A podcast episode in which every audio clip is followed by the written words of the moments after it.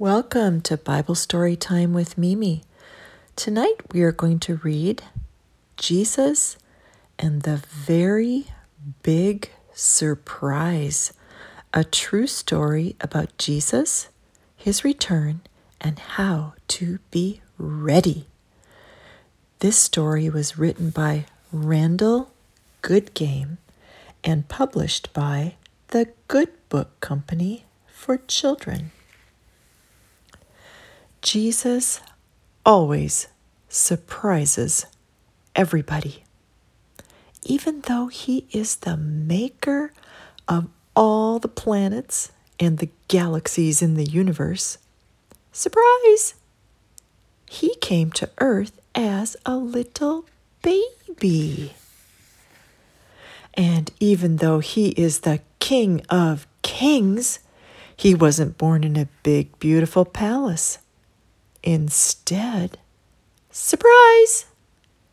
He was born in a little stable where the smelly animals lived.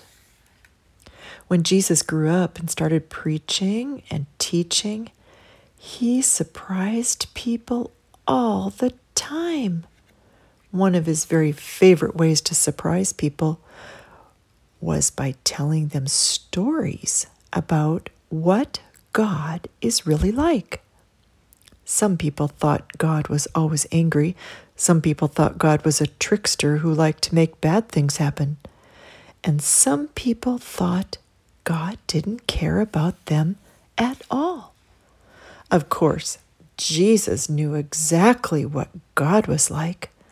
So he told a story about God's love in a way that would surprise everybody, even you. Here's the story. The Servants Who Waited by Jesus of Nazareth. Jesus told a story about servants waiting for their big, fancy master to come home from a great, big wedding. It was their job to watch and wait. With candles burning bright, the servants had to be ready for the moment the master would return. But that isn't easy. When the master is away, the servants keep very busy. There are dishes to wash, and animals to feed, and clothes to clean, and pipe organs to polish. And when all that work is done, the servants still need to be ready. When the master comes home, they will oh, serve him a midnight snack, fluff his pillow, bring him his best robe, and read him a bedtime story. But until then, they wait and wait and wait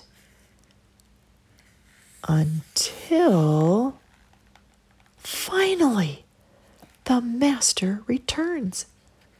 But the servants are in for a big surprise. "Come and rest," says the master. "You must be tired from waiting up for me. Come and sit down by my table, and I will serve you. I know just what you need." The end. In Jesus' story, the master loves his servants so much that he puts on servants' clothes and he serves them instead. What kind of master would love like that? What kind of God would choose to be a servant? Surprise! Jesus would. He is the great master who serves. Like the master in the story, Jesus surprised everyone by using his power to serve. He suffered and he died on the cross so we could live with him forever. But Jesus still had one more very big surprise. He came alive again. And then he went back to his Father in heaven, and he sent his Holy Spirit to stay with us until he returns. No one knows the day or hour when Jesus will return. It could be any minute. And just like the servants in his story, we have plenty to do while we wait. There are hungry people to serve, lonely people to care for, friends to share with, and enemies to forgive. And it all begins with loving Jesus, the great Master who serves. He knows what we need because he is what we need. So get ready. The Master is coming. In this book, we answered the question, how do we know about Jesus' return?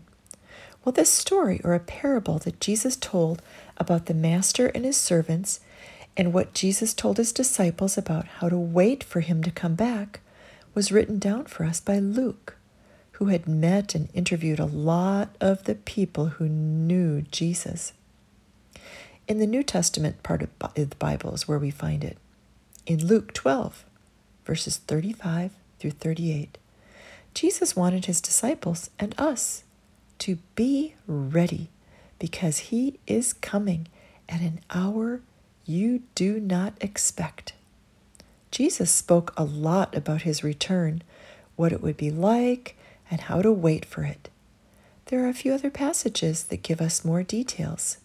You could go to Luke thirteen, verses twenty-four through thirty, or you could go to Luke seventeen, verses twenty-two through thirty-five, or Luke nineteen, verses eleven through twenty-seven, or Matthew twenty-five, verses one through thirteen, and thirty-one through forty-six. Thank you for listening to Bible Story Time with Mimi. I hope you share this podcast and you come back and listen again next time. Good night.